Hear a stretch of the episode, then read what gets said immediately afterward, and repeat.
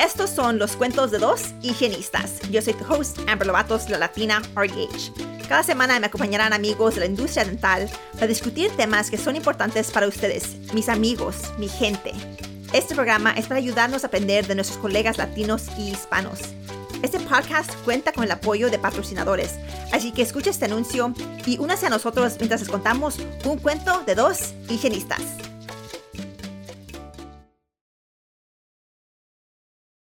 Bienvenidos de regreso a un cuento de dos higienistas. Yo soy la latina RDH y hoy voy a hablar yo contigo sobre la diabetes, el cáncer y el hígado, el fatty liver. ¿Y qué debes saber tú de esas enfermedades para tú, tus pacientes y la gente latina?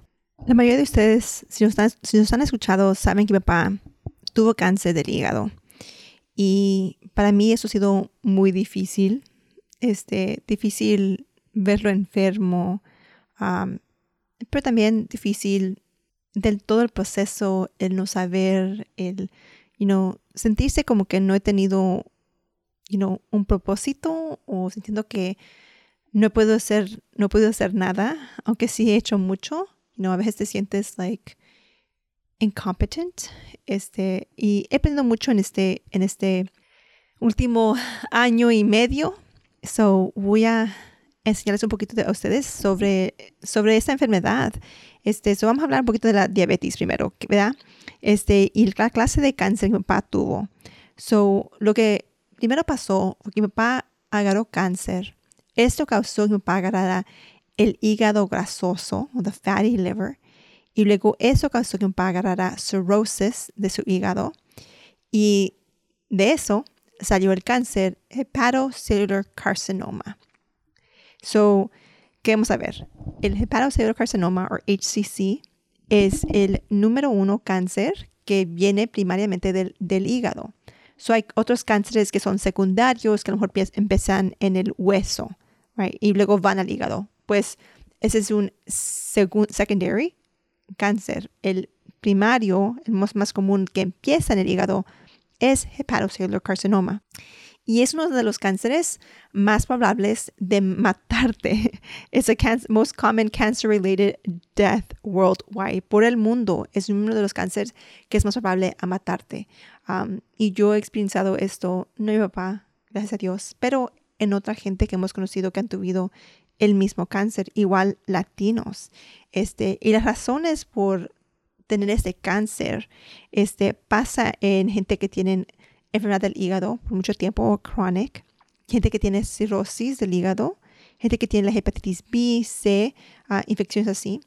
Y la cosa con esta clase de cáncer es que es un cáncer que regresa. No es un cáncer que puedes curar. La única cosa que lo puede curar es un trasplante, pero eso sería una conversación para, para otro día. Este, pero ¿qué es fatty liver? ¿O qué es el hígado grasoso? Lo que mi papá tiene y lo que mucha gente con esa clase de cáncer o HCC es non-alcoholic fatty liver disease o es gordura en el hígado que no está relacionado al alcohol. Mucha gente cuando les digo que cirrosis dicen, oh, seguro tomaba. Cuando fuimos a grabar su trasplante le preguntaron, ¿cuándo fue la última vez que tuviste un trago? Yo no, yo no tomo. Eso no es sobre el alcohol. Esa clase de cáncer no es, o no es siempre relacionado al alcohol, pero tiene mucho que ver con la diabetes. So, la diabetes, claro, sabemos que causa que uno tenga más probable tener infecciones, um, se hace más difícil para combatir las infecciones, pero non-alcoholic fatty liver es la acumulación de gordura en el hígado en gente que toma poquito o que no toma alcohol.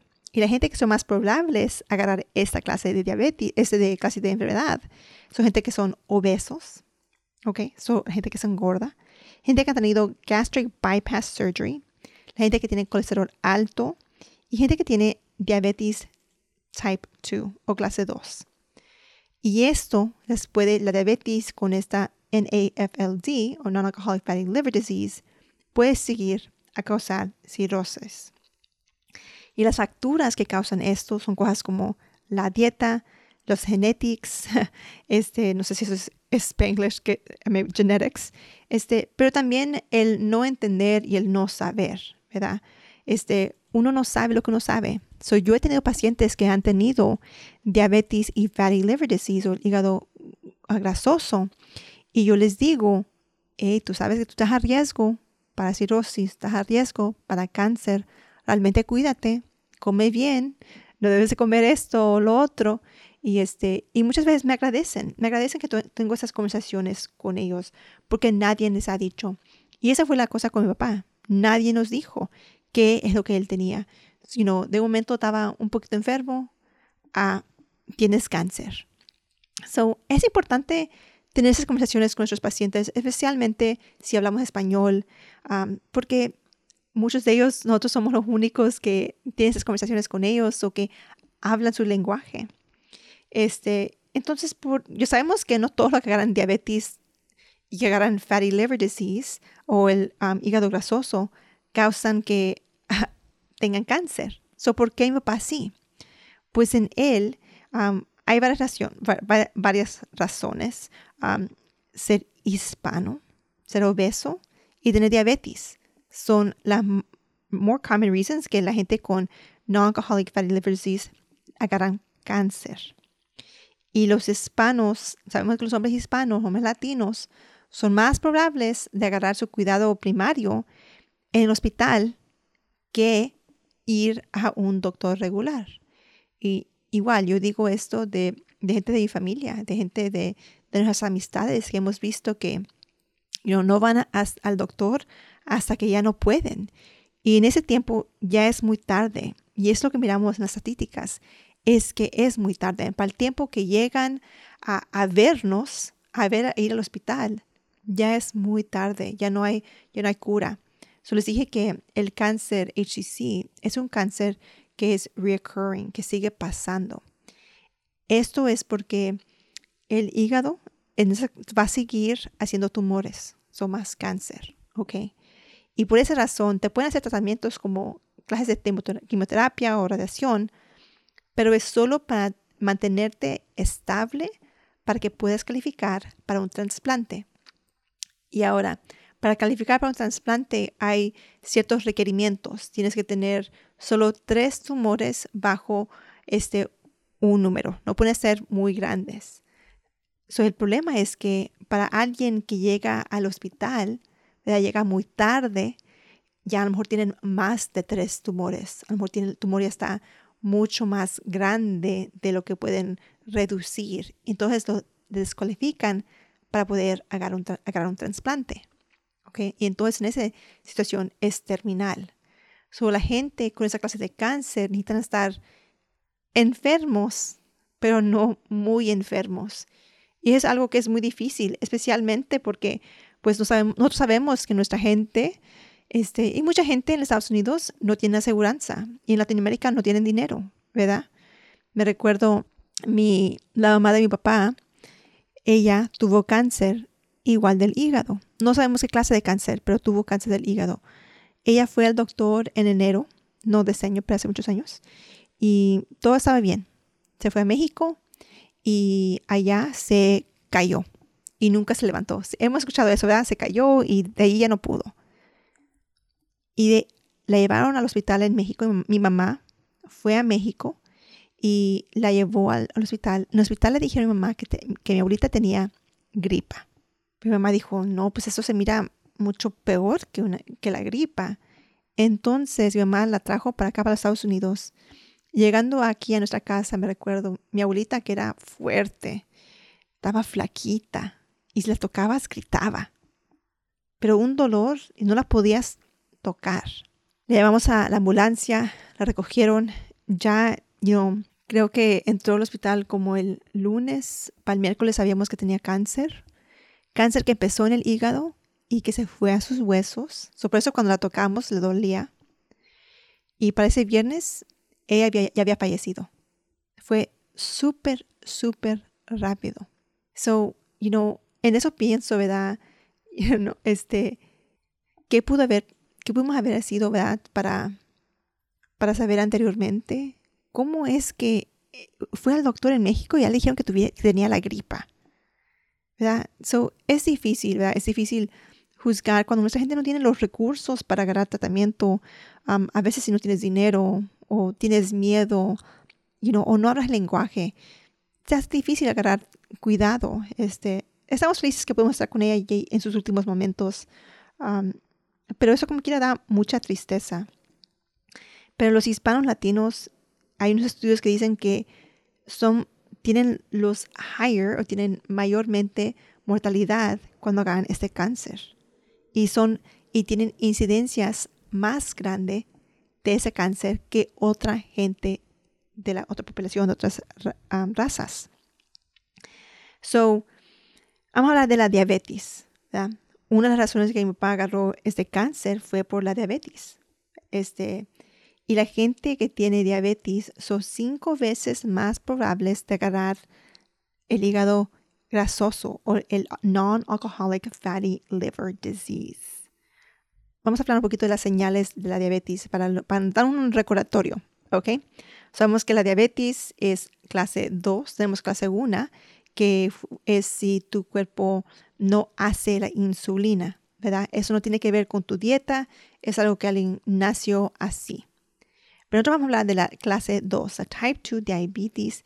Es una condición cuando tu cuerpo tiene insulina, pero no la puede usar, es resistente a la insulina. Y unas señales de esto son que la visión está blurry o blorosa, no sé.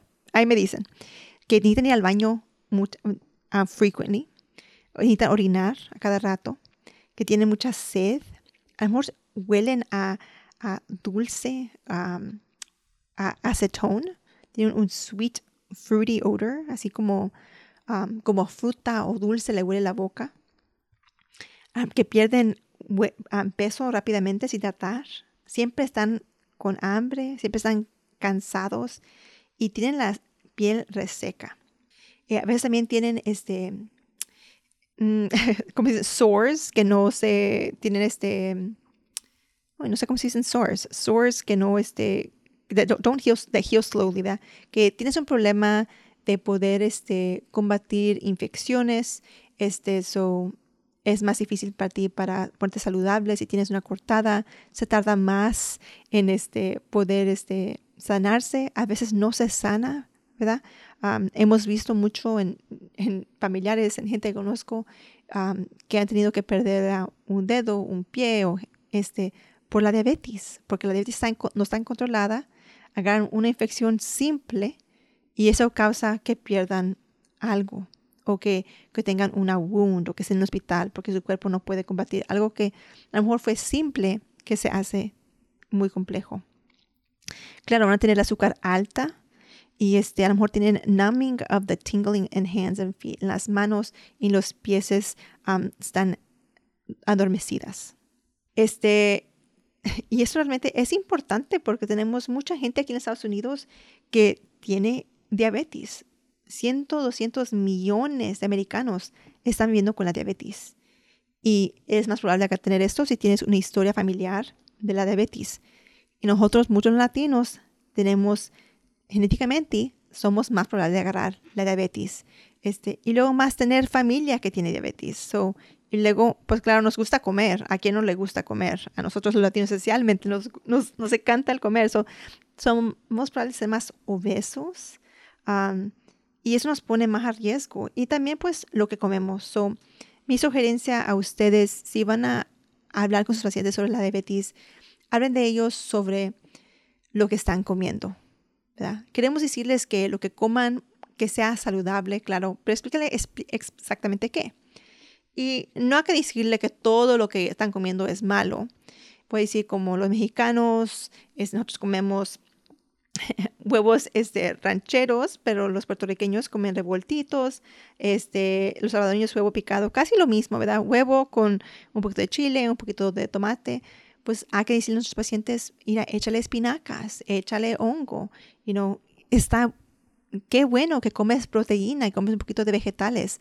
Hay que ponerle un poquito más. So, no que, que cambiarle completamente lo que están comiendo, pero decirles lo bueno en lo que están haciendo y también educándolos en lo que no es bueno que están comiendo, este, como los refrescos, porque nosotros los latinos, la mayoría del azúcar que viene de nuestra, en nuestra dieta es de los refrescos. So, o de lo que o sweet beverages. Um, pero otras cosas que deben comer, deben de perder peso. Si están obesos, deben de perder peso. Necesitan comer, comer este, low carb, low fat o bajo grasa, calorías restringidas, este, vegetarianos, Mediterranean diet, um, low carb, or, no queremos que coman muchos carbohidratos, este, eso como tortilla, el pan, este, necesitan tener, comer um, fibra, ¿ok?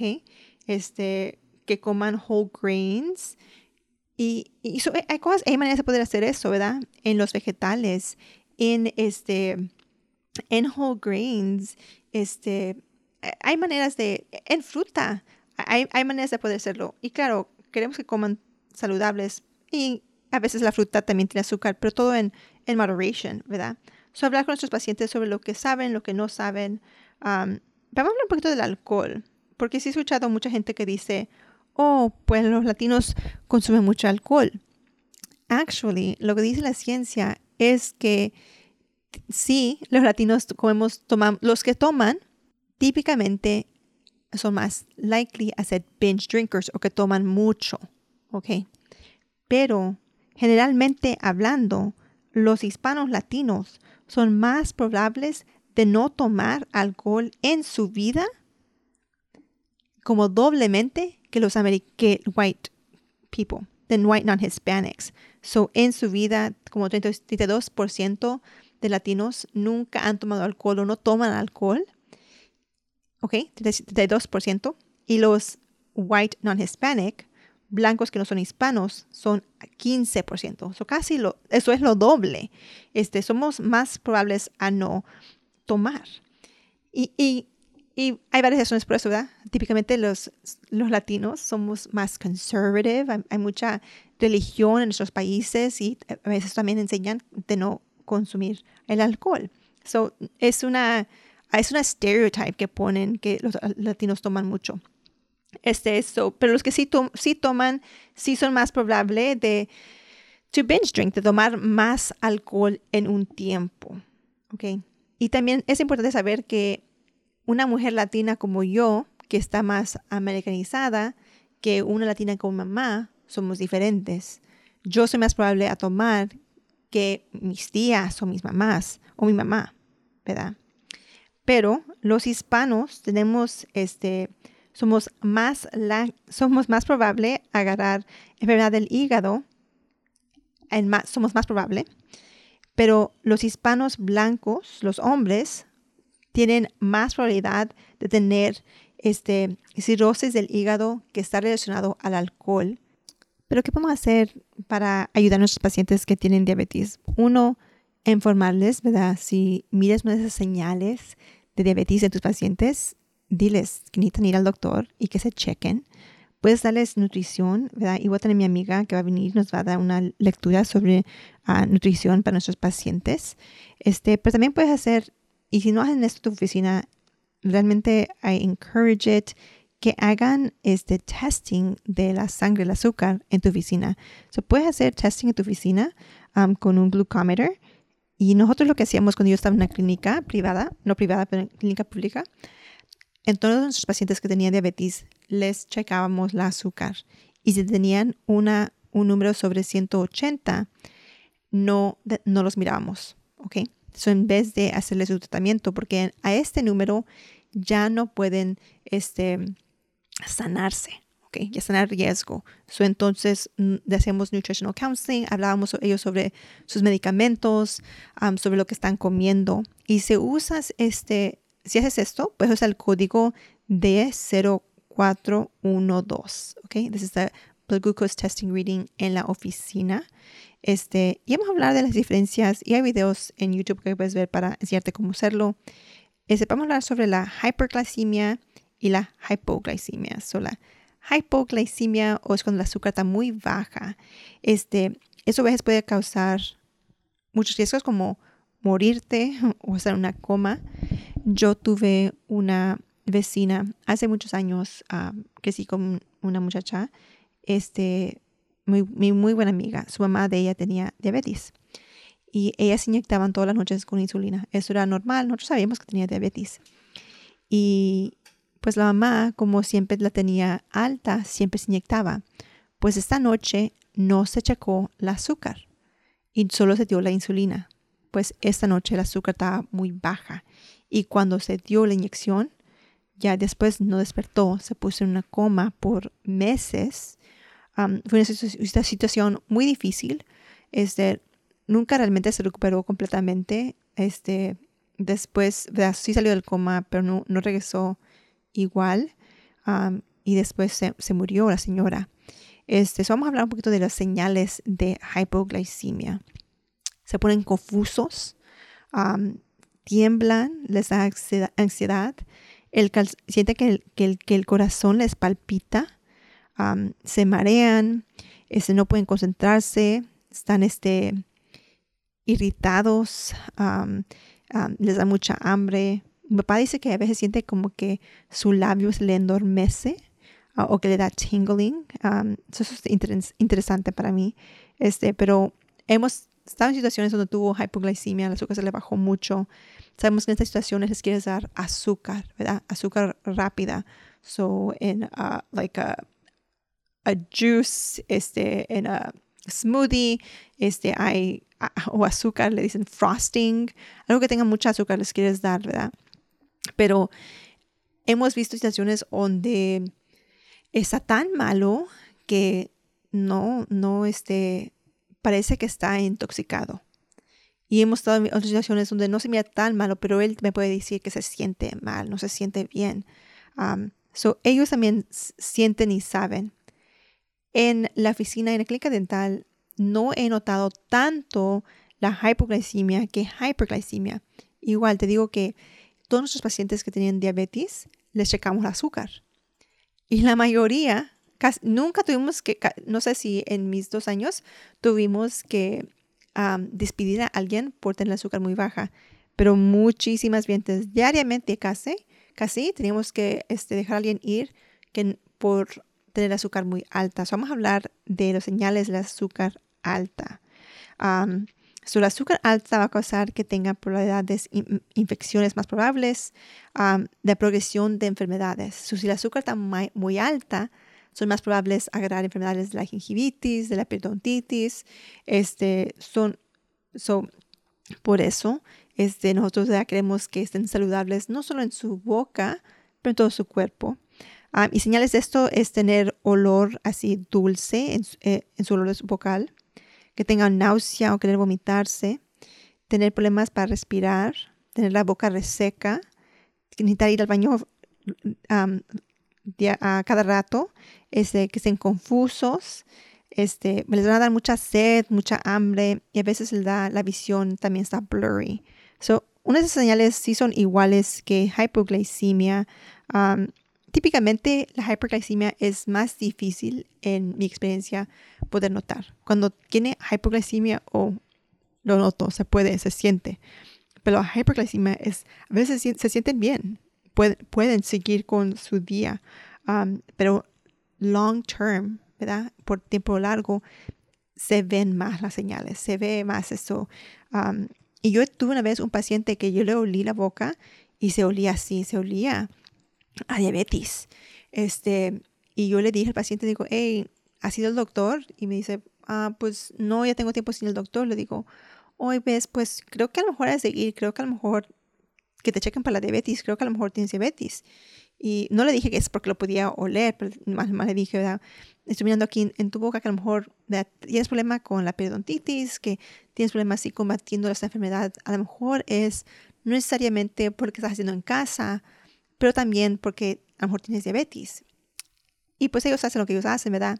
Pero él sí fue, él fue al doctor y después regresó y me dijo, hey, Amber, este Amber, fui al doctor y sí, sí tengo diabetes. Y I like, a mí me hizo sentir tan bien porque realmente nos enseña que nuestro trabajo como higienistas es mucho más que, you know, limpiar dientes. Nosotros podemos hacer un impacto grande en nuestros pacientes. Um, vamos a hablar también de unas señales de esa clase de cáncer que me pagaron o el HCC. Este, algo que él me decía mucho era que le daba mucha hinchazón sobre el cuerpo y no podía dormir. Y esa es una señal muy común, es común esa señal. y he hablado, y es una de las señales que si el trasplante le está fallando, que nos va a enseñar que si le está fallando es que el hichan, el hinchazón. jaundice o el cuando su piel está amarilla o los ojos están amarillos. cuando tu cuerpo está reteniendo este líquido en los pies, en las manos, en el estómago. Mi papá le causaba mucho la ascites, donde el, el líquido se le quedaba en el estómago. ¿okay? Y el líquido se puede ir a tu a tu a sus pulmones. Este, de eso, cuando pasa eso, había situaciones a veces donde se le hinchaban mucho las piernas, pero teníamos que llevarlo al doctor al hospital y les hacían una paracentesis, donde les meten como una inyección y un tubo y les sacan el, líquido del, estómago. Otra señal es hepatic encephalopathy. Esto es cuando tu cuerpo o tu hígado no puede filtrar todos los tóxicos de tu cuerpo. Eso causa mucha confusión. y puede ser tan severo que te puede meter en el hospital, que puede ser este, life threatening. Pero los síntomas son como que te olvidan las cosas, son, te causa confusión, el olor de la boca te huele dulce, este, te pueden dar este, tremores. Este, en las manos, este, a lo mejor no puedes hablar bien. Um, para mi papá a veces tenía unas situaciones donde estaban muy, muy mal. Y este, y hay veces que dice cosas que dice que yo no estuve allí, cuando yo sé que yo estuve allí, pero en ese día él tuvo sus, los toxins estaban muy altos, como un ejemplo de esto.